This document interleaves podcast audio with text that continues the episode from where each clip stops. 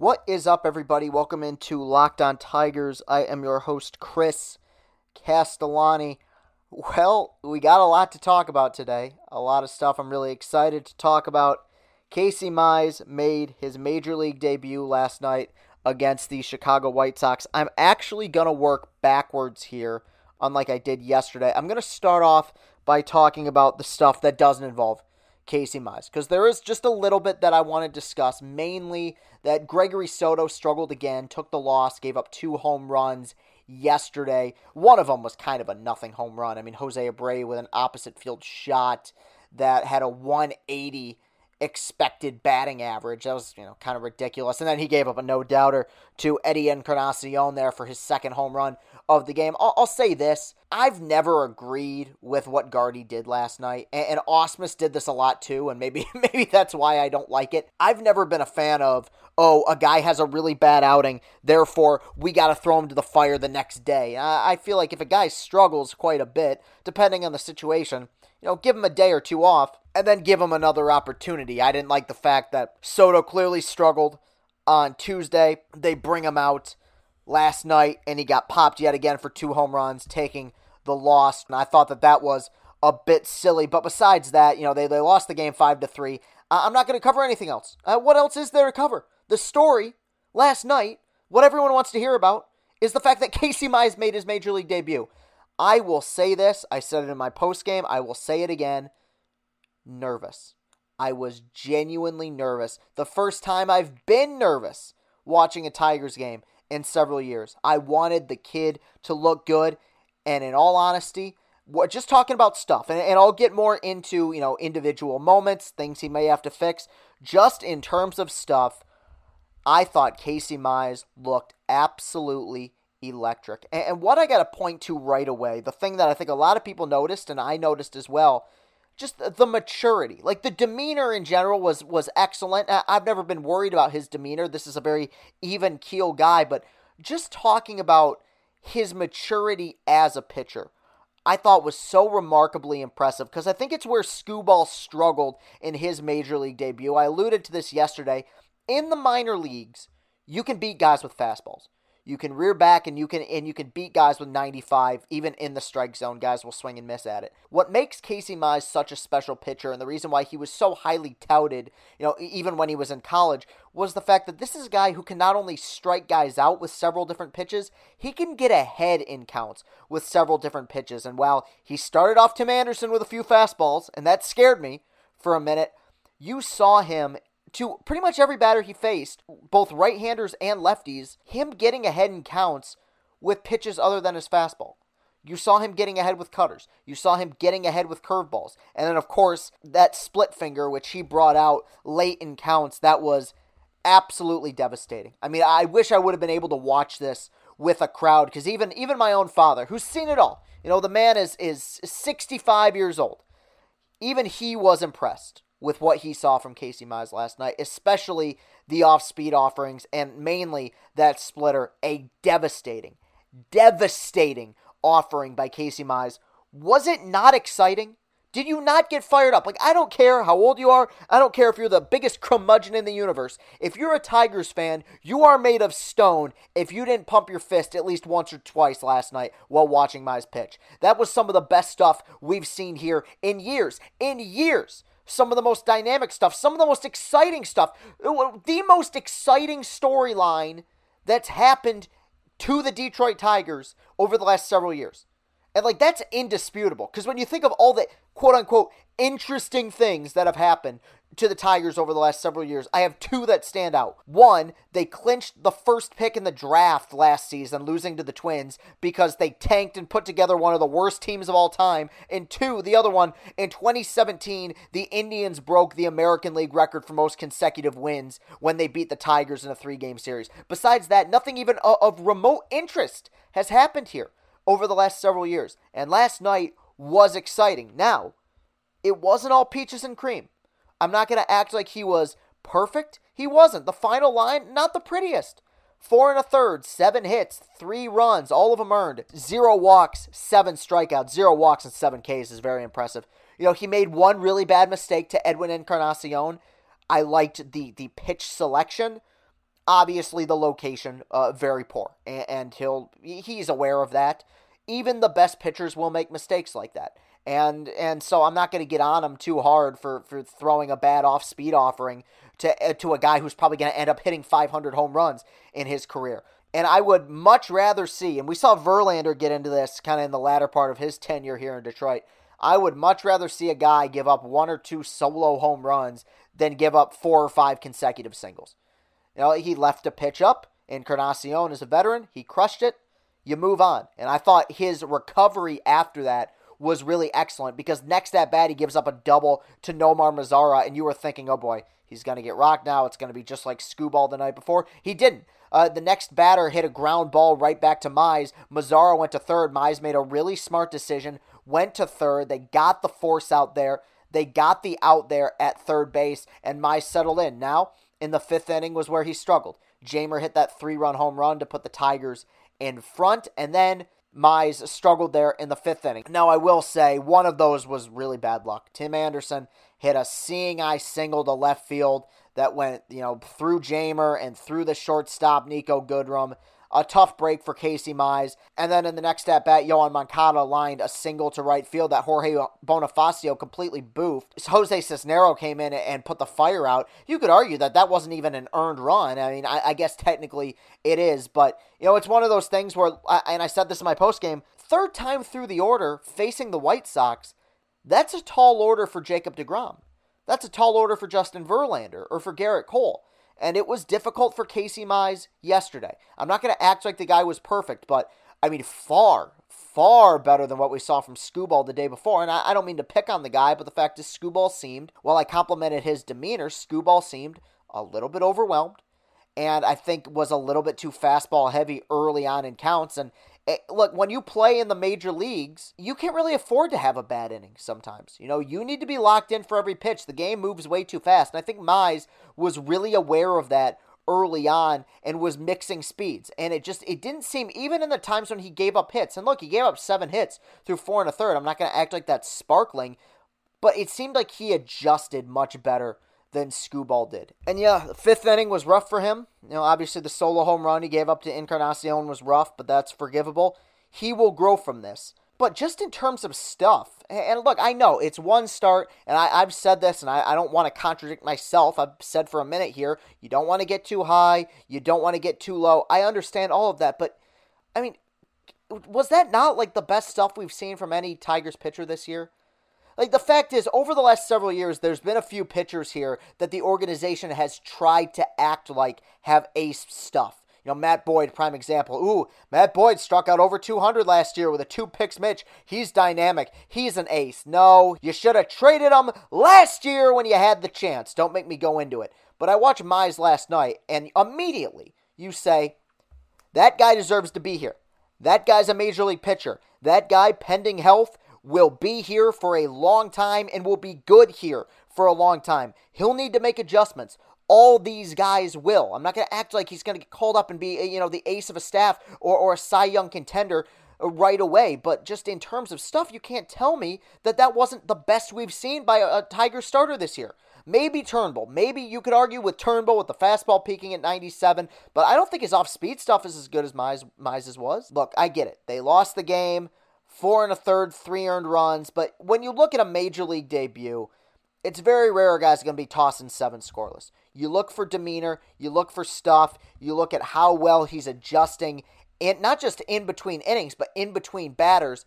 I thought you could cross off pretty much all the check marks that you could for Casey Mize. And it's also worth noting, and this will be an issue here for the next several years, even if you have strikeout pitchers, the defense is made up of a bunch of bums.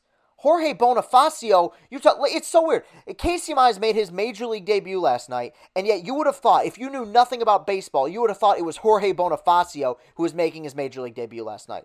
Terrible at bats, an error in right field. Like that dude looked shook. That is going to be an issue for this pitching staff going forward, and I'm uh, remarkably excited for what we're going to see over the next several years from some of these guys. But the defense is going to need to be cleaned up. They weren't good defensively last year. They aren't particularly good defensively this year. When you have a, a, an outfield made up of Victor Reyes, Jacoby Jones, and Jorge Bonifacio, some hits that should be singles are going to turn into doubles and triples, unfortunately, even if you have the most dynamic strikeout pitchers in the world. And I think we saw that with Mize yesterday. To me, that was a five inning, one or two run start that probably masqueraded itself as a four and a third, three run start. Which is why sometimes, and as I've gotten older, I've realized this even more. The final line is not the best indication of how good a pitcher looked. You know, what you look for is how well a guy adjusted, how good the stuff was, of course, and uh, whether or not he got a little bit unlucky. And I think Mize yesterday got a little bit unlucky. But all in all, maybe people will disagree with this. I, I, think for the most part they won't. Maybe with Skubal it was different. I'm I'm chalking up Mize's debut as a success. I, am sorry, like like, and maybe that's that's the homer in me. Maybe that's the fan in me, just desperately hoping to see something good. But I thought he looked electric. And I can't wait to see him here. I want to see him here the rest of the year this season, and I want to see him here for the next six, seven years, you know, or, or more. And yes, I get it. That is one start me, uh, you know, breaking my own rule, trying not to get too high, trying not to get too low. But it's difficult not to get excited when you've seen the type of abysmal baseball that we've seen. It, it might sound a little bit sad, but Casey Mize going four and a third, giving up three earned runs yesterday, was the most interesting thing that's happened here over the last four years. Bar none bar none. And yes, it got me excited. I was genuinely invested. I pumped my fist a few times. I stood up a few times. Hell, I even clapped once or twice. I enjoyed watching the Tigers yesterday, and that is something we have not been able to say very often over the last several seasons. Okay, so that's a long first segment, uh, a well deserved long first segment. It's not every day that a number one overall draft pick makes his major league debut. We had to make the most of it. When I come back, I will preview tonight's pitching matchup, an exciting pitching matchup, one to look forward to Spencer Turnbull versus Lucas Giolito. We'll be right back. Built bars are back, baby. The improved Built Bar is even more deliciouser. 18 amazing flavors. That includes nut and non nut flavors. You have 12 original flavors. Bars are covered in 100% chocolate, not, not 99% chocolate. 100% chocolate. Soft and easy to chew. Oh, and also, Built Bars are healthy. Built Bar is great for the health conscientious guy or girl you can lose or maintain weight while indulging in a delicious treat. Bars are low calorie, low sugar, high protein, high fiber, great for the keto diet, all that good stuff. You look at some of these flavors, they really are remarkable. My personal favorite, the cookies and cream, which includes 17 grams of protein, only 130 calories, 4 grams of sugar, 4 grams net carbs. And while you're at it, go to builtbar.com and use the promo code locked on and you'll get $10 off your next order. Use promo code locked on for $10 off at builtbar.com. And we're back. Thank you for tuning in. I forgot to mention in all the excitement, it is August 20th, year of our Lord 2020. Let's talk about today's pitching matchup. A day game, 210, a guaranteed rate field. Tigers trying to avoid the sweep. A good pitching matchup. We have Spencer Turnbull on the mound for the Tigers going up against Lucas Giolito of the White Sox. I'll start with Giolito. This, of course, coming from MLB.com. Giolito has allowed 15 earned runs over five starts this season, and eight of them have scored in the first inning. He has fanned 32 over 27 and two thirds innings, but he has also issued 15 walks. And of course, Spencer Turnbull for the Tigers, coming in with a 2 1 record and a 2.78 ERA. Turnbull continues to be the best starter in the Tigers' rotation so far this season, but Cleveland showed the blueprint for beating him by making him work through eight full counts in his last start. Three of his four walks came around to score. Don't let the numbers fool you. Lucas Giolito is a really good major league pitcher. He had an all star season a year ago. He's had a very strange career. This was a guy who was viewed as, you know, the golden arm in baseball when he was coming up through the Nationals farm system. Kind of blew his arm out, lost uh, quite a bit of velocity, but really readjusted a season ago. Has developed one of the nastiest changeups in the game, a nice uh, kind of get me over curveball as well, and, and, dynamic stuff. And, and I think he'll be, I think he'll be good today. And of course, on the other end, you have Spencer Turnbull who, like uh, MajorLeagueBaseball.com said, has been the Tigers' best pitcher so far this season. I think in his last outing, the, the and MLB.com brought this up, but it's worth reiterating. A command wasn't as good. You know, walked four, three of those guys came around to score. I do feel like he got squeezed in his last start. I thought the the umpiring in that game was pretty abysmal, and that's that's rare that I bring something like that up, but uh, I, I think he, he was better than the final line indicated last time out. This will be a good test for him. Spencer Turnbull has not had an easy go of things so far this year. You know, the, the start against the Pirates was, you know, that was a gift. That's a terrible offense. He still had to go out and execute, and he looked very good. You know, it went seven innings, only gave up one earned run, but he's had to face off against Trevor Bauer, who so far this season, know, especially now that he's thrown two seven inning complete games, has been probably the best pitcher in baseball. He's had to go up against Luis Castillo and beat him. He went up against Shane Bieber in his last start and came up short. He has not had an easy go of things. This is a guy who's had a lot of bad luck, whether it be bad umpiring or just no run support. He had the worst run support in baseball a year ago. I think he is one of those guys where you almost have to ignore the numbers, even though so far the numbers have been very good.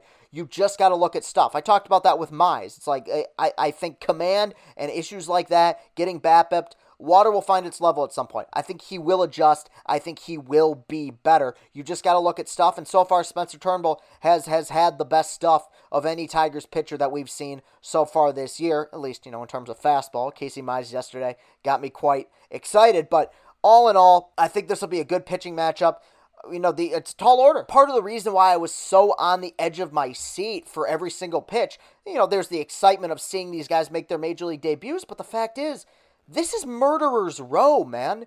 With like there is not an easy out in that entire White Sox lineup. That is a truly dynamic team. I give Hahn and, and the front office there a whole lot of credit for how they have built a true contender there on the south side. They're going to be trouble here for the next several years and I look forward to the challenge. I will talk about one more thing here, and, there's been several controversial things that have come up in baseball over the last several weeks that I didn't really talk about. Fernando Tatis hitting a grand slam on a 3 0 pitch. Uh, like that became this huge issue. I don't know. It wasn't that big a deal to me. People got butt hurt about it. I think it's stupid. I think you should swing on a 3 0 pitch no matter the situation. And I think Fernando Tatis is an unbelievably electric player, and I can't wait to see what the future holds in store for him. That was a non issue to me. It was just silly. But last night, Tom Brennaman, the play by play guy on television for the Cincinnati Reds, dropped a gay slur. And he, well, as look, I'll say this. He is currently, as of the time of this recording, the play by play guy for the Cincinnati Reds. He may not be by the time you listen to this. We'll see. But he will be punished for this. He deserves to be punished for this. I just have to say two things real quick. One, and this might make some people angry, but I, I really do believe this. I said this on the pod a couple weeks ago. It's never too late to rewrite your own history. I hope he grows from this. I hope he learns from this. I hope he realizes how inexcusable using a word like that in general, but especially on a broadcast, is. That he's damaging not only a, a group of people, but an entire sexual orientation, and eh, not to mention damaging uh, the, the, the sport of baseball, the institution of baseball, by isolating an entire group of people. A horrific mistake by Tom Brennaman. But lastly, and then I promise I'll, I'll, I'll, I'll finish the show here, but I, I do feel like when something like this happens, it's important for me to note that inclusivity is extremely important on this program. It's important on the Locked On Network. Uh, I've been in the group chat with all of the Locked On hosts. I guarantee they feel the same way as I do. We exist here to try to grow the game of baseball. And the game of baseball cannot grow if a group of people feel isolated. And I want to let everyone listening to this, whether you are white or black or gay or straight or transsexual, you are welcome on this podcast. You are welcome on the Locked On Network. That has been that way since day one, and it will remain unchanged forever. So that's all I have to say about that. That is something. Inclusivity uh, is very important to me. It's one of the biggest reasons why I agreed to to sign on to be a part of Locked On. So that will do it for today's show. You can follow me on Twitter at Castellani2014. That's at C A S T E L L A N I 2014. You can follow the show on Twitter at Locked on Tigers. And while you're at it, go to Apple Podcasts, go to iTunes, leave a positive review of this show. It would be much, much appreciated. Very eventful show today. Thank you very much for tuning in. Have a great rest of your day, everybody, and go Tigers.